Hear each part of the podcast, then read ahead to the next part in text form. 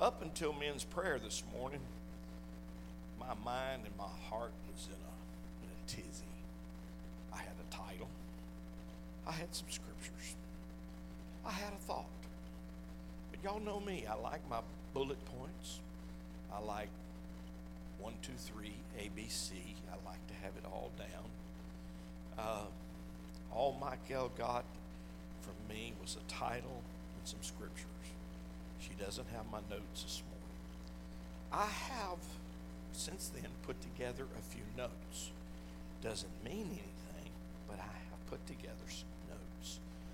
I feel like I have a now word for our church. And I believe that's why God did not give me this entire message in its entirety, is because he knew I would plan it out and I would try to I would try to do one, two, three, A, B, C, and, and the Lord says, no, you're going to do it my way. And so this morning, I'm going to do it his way. I'm not going to tell you right now, I do not have an end to this message. That is dangerous. Last Sunday, I admonished you to take God at his word. Um, I got a text this week from one of our men and said, I'm still feasting on that message, taking God at his word. I preach to you the literality of God's word, and I emphatically, I emphatically believe that the word I gave you is a now word.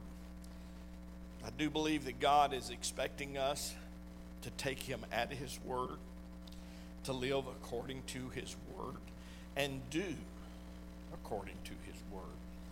For the last two Wednesday nights, I have ministered to you to pursue perfect trust. There's nothing closer to the heart of God than his children living in absolute trust of him. Don't you as a parent love it when your kid trusts you? You know, you stand, you, you're in that swimming pool, and they're on the edge, and you're saying, jump, I'll catch you. They sit there and shake their head. No, you'll drop me. No, I won't drop you. Now, if it's me in the pool, I'll probably drop them just to let them learn how to swim. But no, they're sitting there saying, no, you know, no, no, no, no. You'll drop me. No, jump, I'll catch you. But finally when they let go and they just jump, they give up their security and they bank on your security. Doesn't that just do something to you? To just feel that trust, that absolute trust, that's what God wants from us. He wants us to just absolutely make the leap of faith and trust him. Now I'm bringing today, I think, I feel like I'm bringing every message of promise, every message of hope, every message of direction that you've heard over the past few weeks from me and Keith and Mason and Chris to a now word that I feel God is giving us as a church and to us as individuals. So with an anxious heart, and for the next few minutes, I give to you a now word. God is doing a new thing. Now, you're going to grasp the essence of that here in a little bit. God is doing a new thing, and we we we often forget there are occasions of new things in the Bible. But God is now doing a new thing. Now I want you to pay close attention. These are the words of the Lord. They're not my words. These come from the book of Isaiah, the prophet Isaiah, and he is writing as inspired by the Lord. And this is what it said, and I'm going to read from the N I V, and I'm just going to kind of break this down. It says, this is what the Lord says, he who made a way through the sea and a path through the mighty waters, who drew out the chariots and horses, the army and reinforcements together, and they lay there, never to rise again, extinguished, snuffed out like a wick. Now, again, these are the words of the Lord. They're not mine. What he is referring to here is the crossing of the Red Sea. Crossing of the Red Sea by Moses and the children of Israel. He's reminding us, this is what he has done in the past. This is what he has done then, and he can also continue to do and will do in the present. So if you have a Red Sea in front of you, then listen to what the Lord is saying here very carefully. I mean, he's, he's already told you, I brought them through. And what is left is the wreckage of the destroyer. I destroyed the destroyer. That's what the Lord is saying here. So if you have a Red Sea in front of you and you feel like the, there is a Red Sea in front of you and all you see is mountains on both sides, the enemy at your back and an obstacle in front of you, if all you can see, remember what is said here in this seventeenth verse. The only thing left of your enemy is the wreckage that your God left behind, because he took care of the enemy. And if he did it once, he can do it again. Amen. If your Red Sea is behind you, you've already been through the Red Sea, you've already experienced the delivering hand of God, then you have a personal testimony. Share it with as many people as you can share it with, because it is a testimony of the power of the Almighty God and what He is do, what He has done in your life and what He can do in someone else's life. You know, I think one of the worst things you and I can ever do is for God to do something for us and us not tell it. Verse eighteen says this, forget the former things. Do not dwell on the past. Well, that's hard to do, isn't it? You know, the Lord's really the only one that can forget. Uh, we can forgive, but it's tough for us to forget. But the Lord forgives and He forgets. But He is telling us here, forget the former things. Forget what has been done to you. Forget about what you have done. Forget about all the mistakes you've made. Forget about all the mess you have made. Forget these things, because they are nothing but anchors that are holding you down. Quit worrying about all of that. Let it go. Forget the former, former things. Do not dwell on the past. He says, see, I am doing a new thing. Now it springs up. Do you not perceive it? Now, you cannot tell me that since the first of this year, really since the latter part of last year, all of the messages that have gone forth, the things that have been said, the things that have been done, that we perceive, everyone in here, no matter how strong or weak your faith may be, all of us realize something in the air has changed. It's not church as usual. It's different than it's ever been before. I'm just bringing to our recognition this morning, and, and as proof, there is something different in the atmosphere.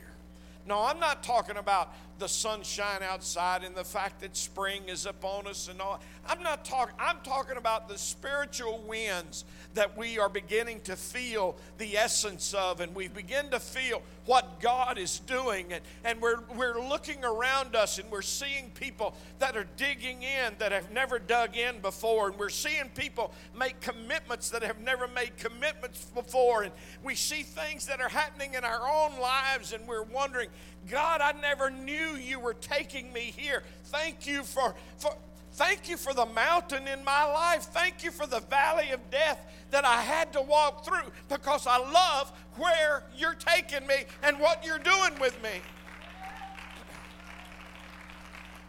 The Lord is saying, see, I am doing a new thing. The Lord is telling us to forget the past, the hurts, the disappointments, the lost battles, all the struggles. And look, we've all lost some battles. We've prayed for things that we never got. We, we, we, we sought Him for situations that never came to pass, and, and we've had questions, and trust me, the enemy has sat on our shoulder and told us that God has let us down. But He wants us to take our faith. This is what He's saying to me, and when He gave me this little bullet point, I did put this down. There's notes here that says this. It says, He wants us to take our faith and our trust, wrap them in our arms, and hold them close, because He is taking us beyond where we have been.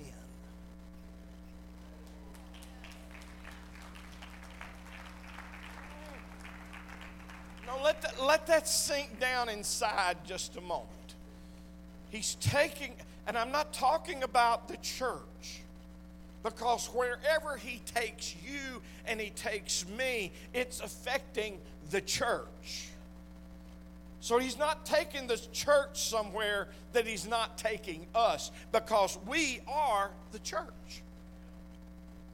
So there's some things that, that are going on and we have no answers for, and things that, that have happened that we, we don't understand, but, but we understand this because we have felt it in our spirit, and we know God is doing something. I don't know where it's taken me. I don't know where I will wind up. I don't know how it's going to look on the other side. The only thing I do know is God has a plan, and He is going somewhere, and He has invited us to come along with Him, because He is now doing a new thing. Verse nineteen that she still has on the on the screen there, He says, see, I am doing a new thing. Take a trip with me just for a moment. Adam and Eve, everything was planned. Everything was perfect. Perfect garden, perfect atmosphere. Probably the temperature was about like it is today. Only problem is, all we got to do is wait just a few days and the temperature will change. But there it was perfect. Everything was right. Then sin came along. When sin came along, God had another plan. God had, a, in fact, He had a plan all the way from the foundation of the earth. God had a plan. He put them out of the garden, and life, they began to live life as you and I live life now. And as we know, sin kept growing and it kept abounding, and there was then Noah and the flood. Noah and the flood, and, and God comes down and says, build me a boat. Two of every, every un, unclean, seven of the clean animals. You take your family and your, their, their spouses, and you get in the boat. I'm going to repopulate the earth through you. I'm doing away with all the sin. God was doing a new thing there. It was, He was doing away with yesterday, and He was creating a new today is what He was doing. Then time goes on. We see Israel.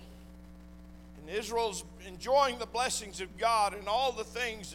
This is God's chosen people. The father Abraham and, and, and all of those things that we have read up to that point. And Israel then became slaves, though, In, in Egypt. It's, it was a gradual thing. Nobody took them over. Nobody, nobody conquered them. It's just they were there, and the next thing they knew, they were slaves. They were slaves in Egypt. But God brought them out with a mighty hand. And I'm not going through that story because that's not the point here. He brought them out with a mighty hand. When God brought the children to the, to the promised land, when He got them there, there was a whole generation of doubters. Now let that sink in for a second. There was a whole generation of doubters that could not go into the promised land. So He let the doubters die.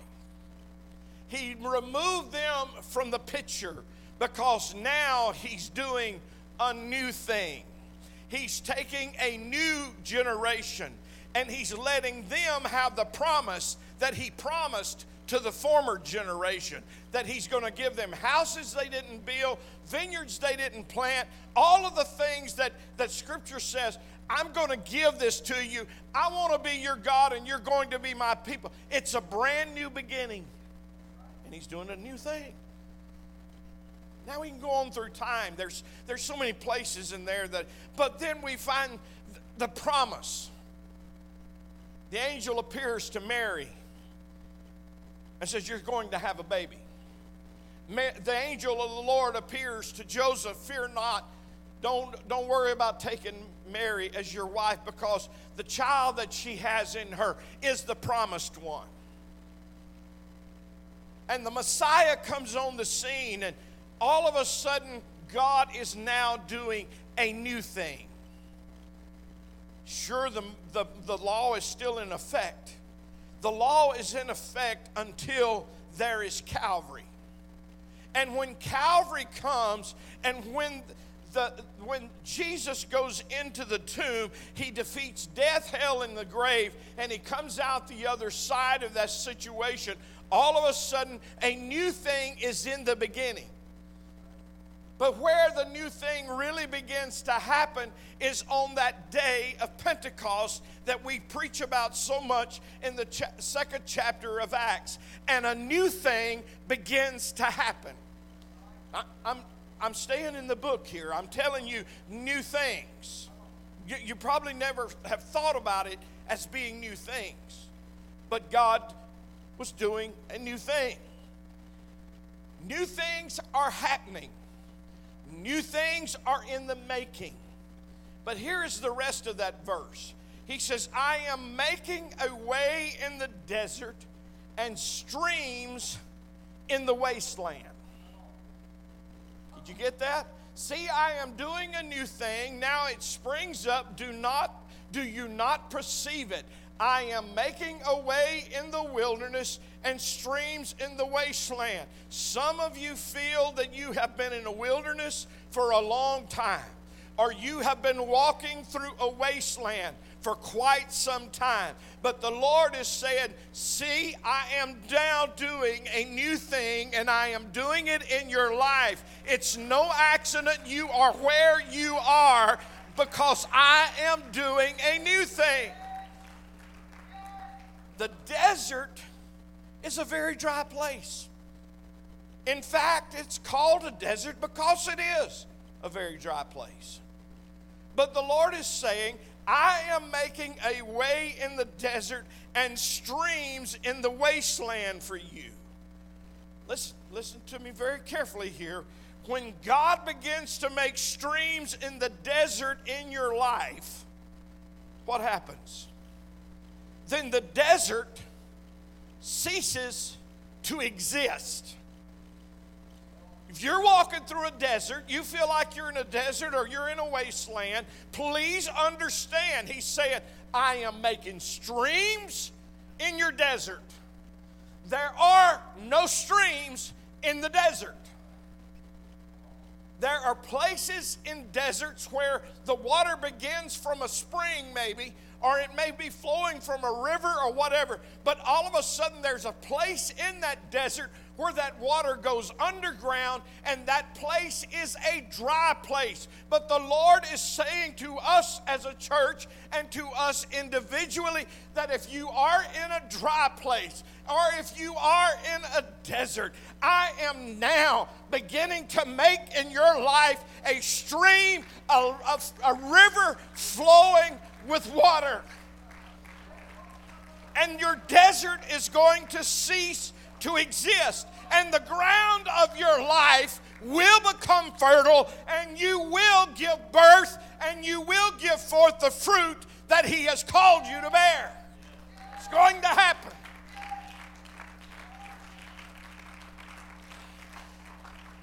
Let me give you a little history.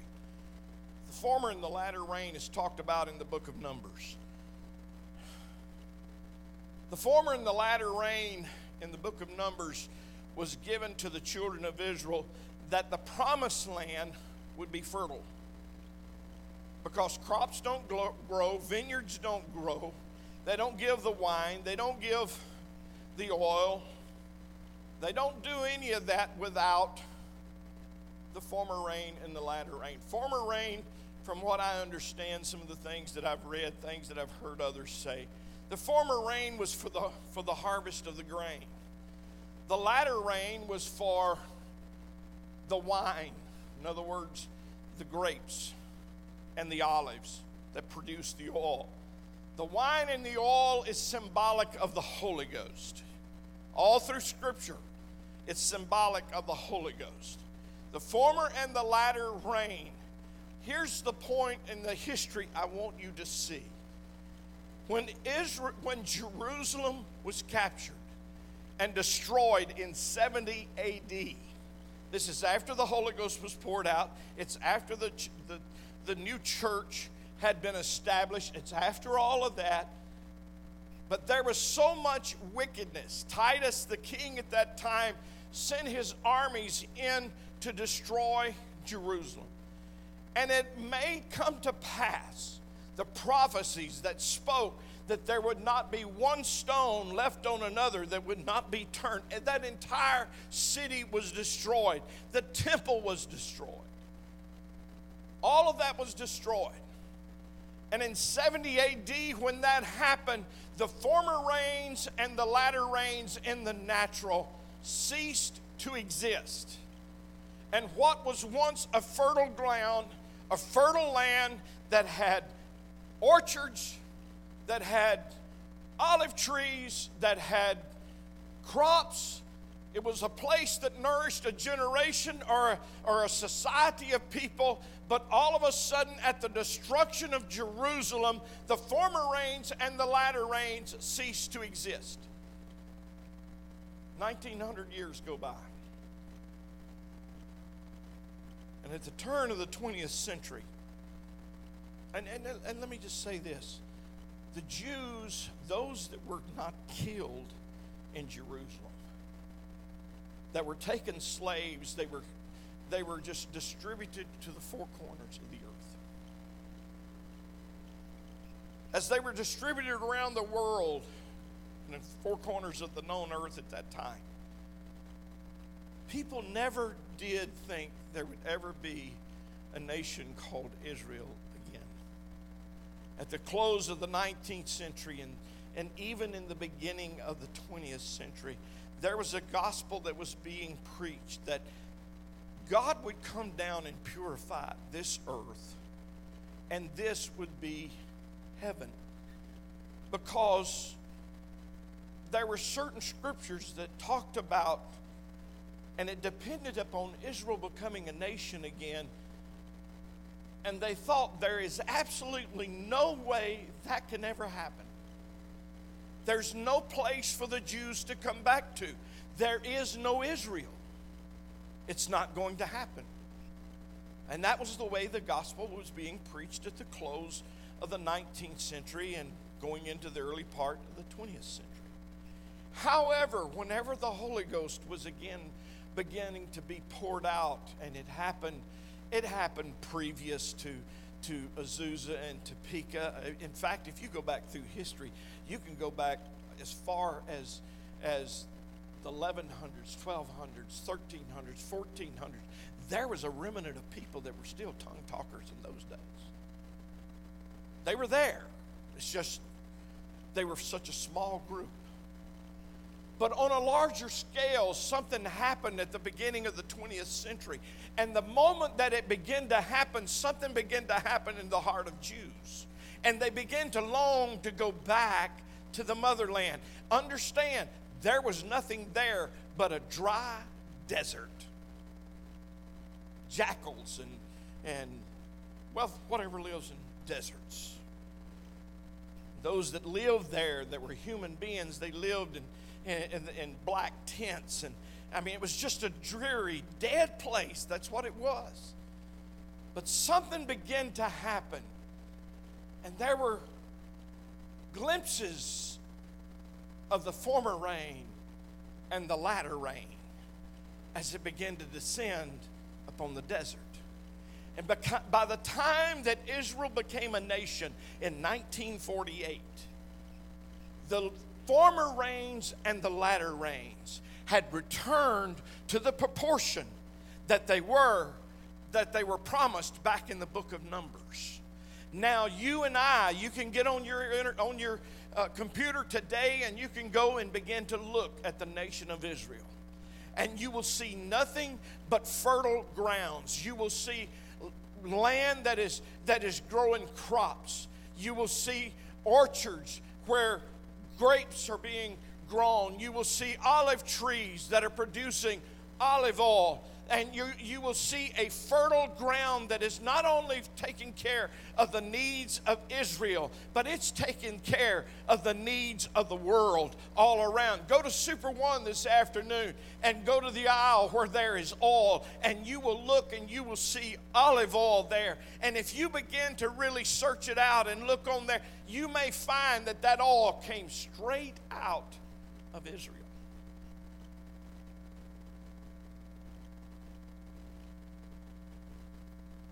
The Lord says, I'm doing a new thing. What was will be again, but I will do it a different way. Verse twenty says, the wild animals honor me, the jackals and the owls, because I provide water in the desert and streams in the wasteland to give drink to my people, my chosen, the people I formed for myself, that they may proclaim my praise. God is doing a new thing. Don't get wrapped up in how it used to be. Don't lock yourself in to, well, I've never seen it done this way before. Don't get caught up in all of that, and understand that He is sovereign and He is God, and however He wants to do. Oh, I'm not talking about a new doctrine. The blood of Jesus still wipes, washes away every sin, and, and His Spirit that moves within us. That's all still very important. Baptism in His name. All of those things are, I'm not talking about a new doctrine. I'm talking about a new way of doing things. And He is doing a new work. He says, behold, I am doing a new thing. Now we can either sit back and just let things go by, and all of a sudden wake up one day and figure out, whoa, something different has taken place around me. Or we can go ahead, and while it's in its early stages, just as the children of Israel were getting ready to step over into the promised land, and the priest stepped into the water, and the waters began to roll back, and they crossed over into the land that flowed with milk and honey. I want you to know, I want to be at the head of that line as we cross over that river, headed in to what God is doing, not going to do, but He is doing even now.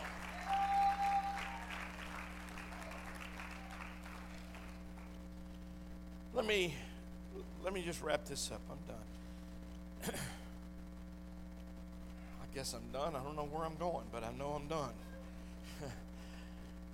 Joel chapter two. Hmm. I got sixteen, seventeen verses here I want to read to you. Let's just see where this takes us.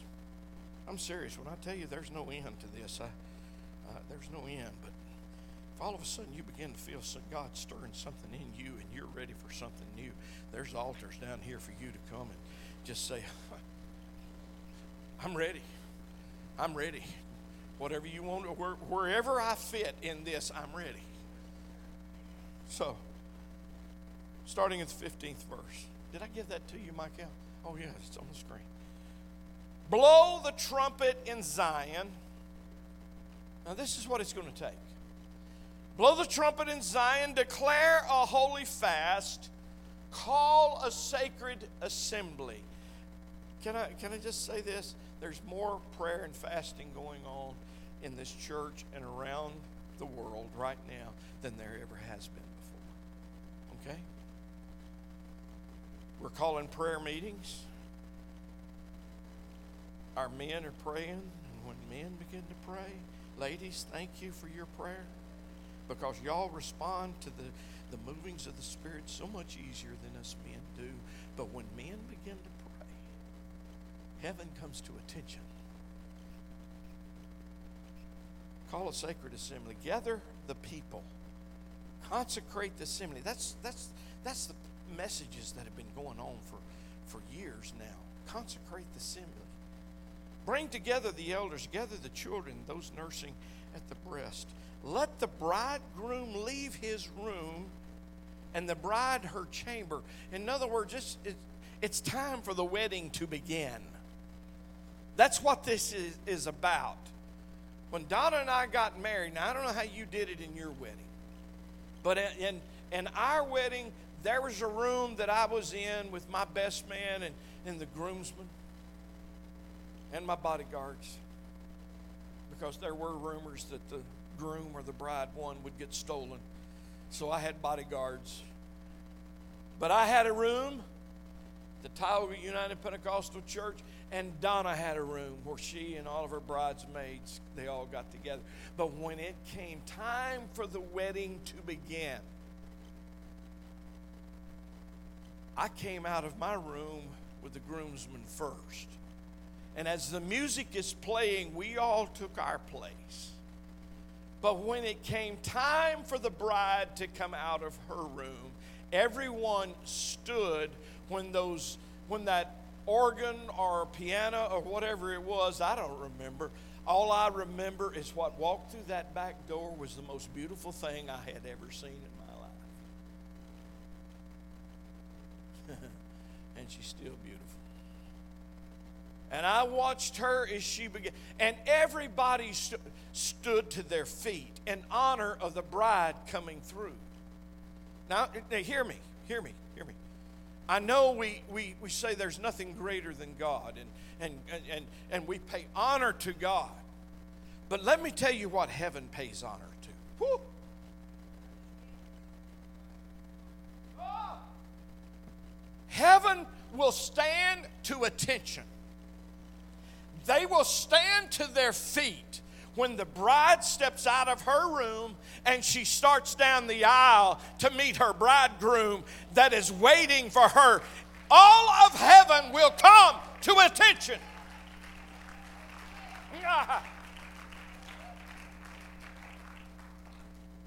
Verse seventeen, let the priest who minister before the Lord weep between the temple porch and the altar. Let them say, spare your people, O Lord. Do not make your inheritance an object of, of scorn, a byword among the nations. Why should they say among the people, where is their God? That's going on even now. Then the Lord will be jealous for his land, and he'll take pity on his people. The Lord will reply to them, hear this, I am sending you grain.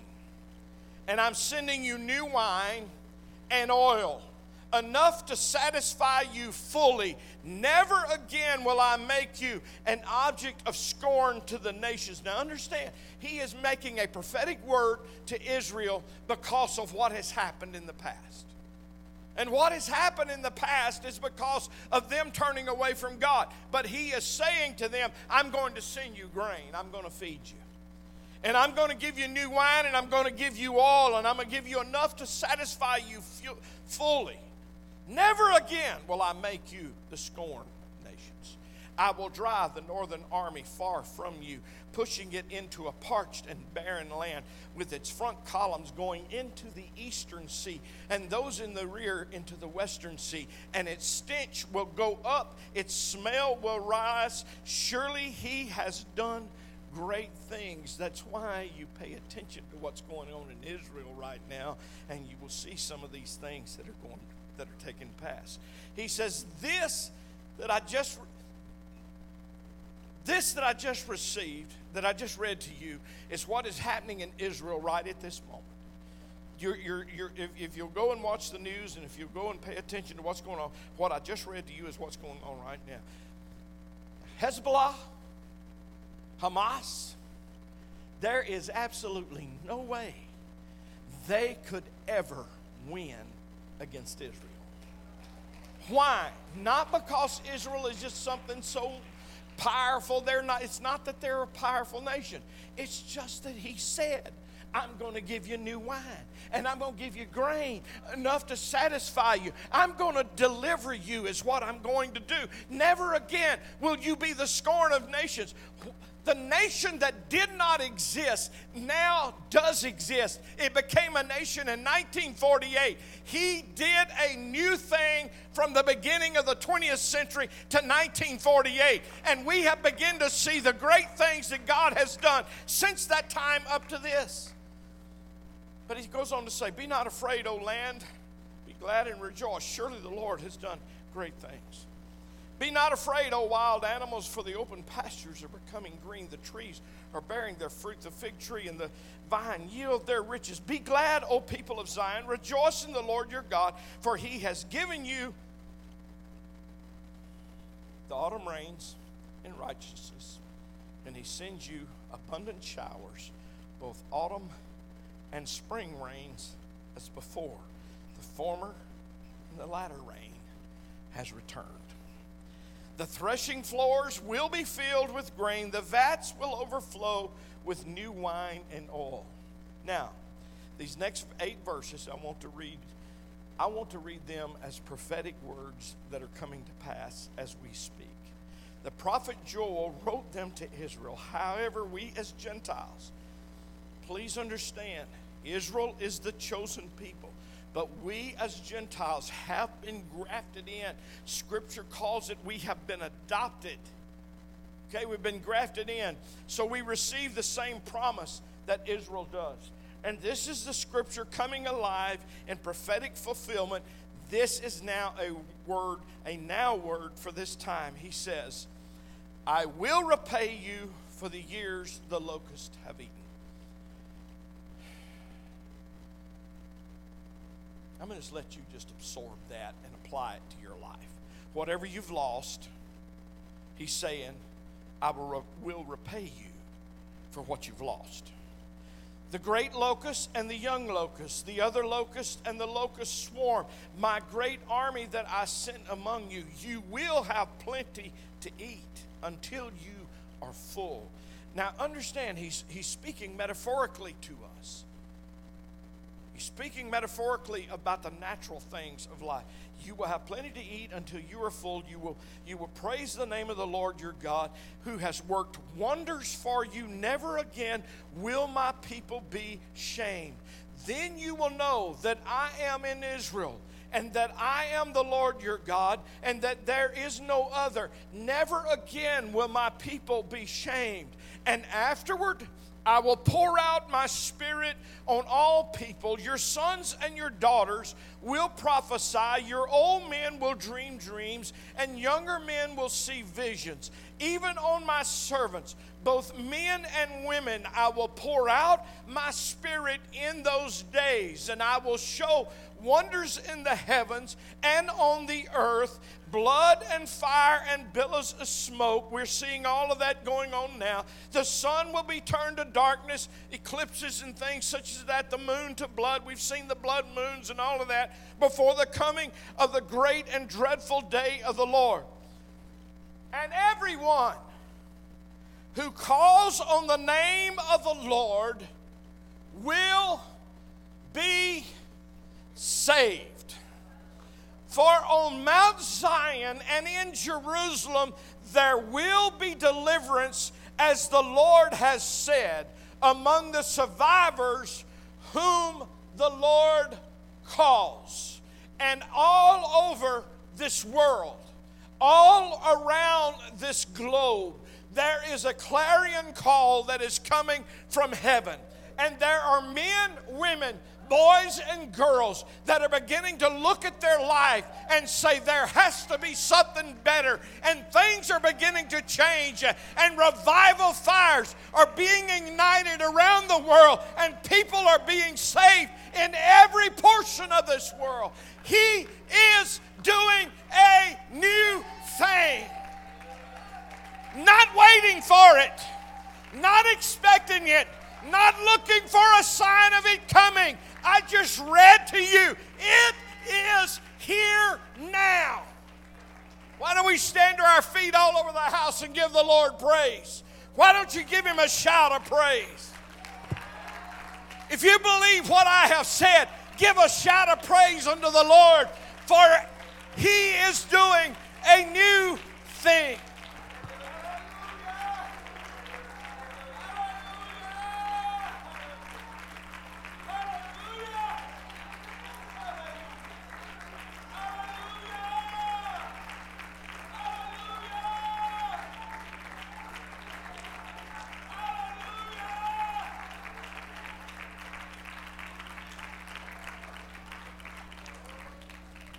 I don't know. I don't know exactly what it is that you that you feel in your spirit this morning. But whatever you're feeling, it's time for you to begin to move with it.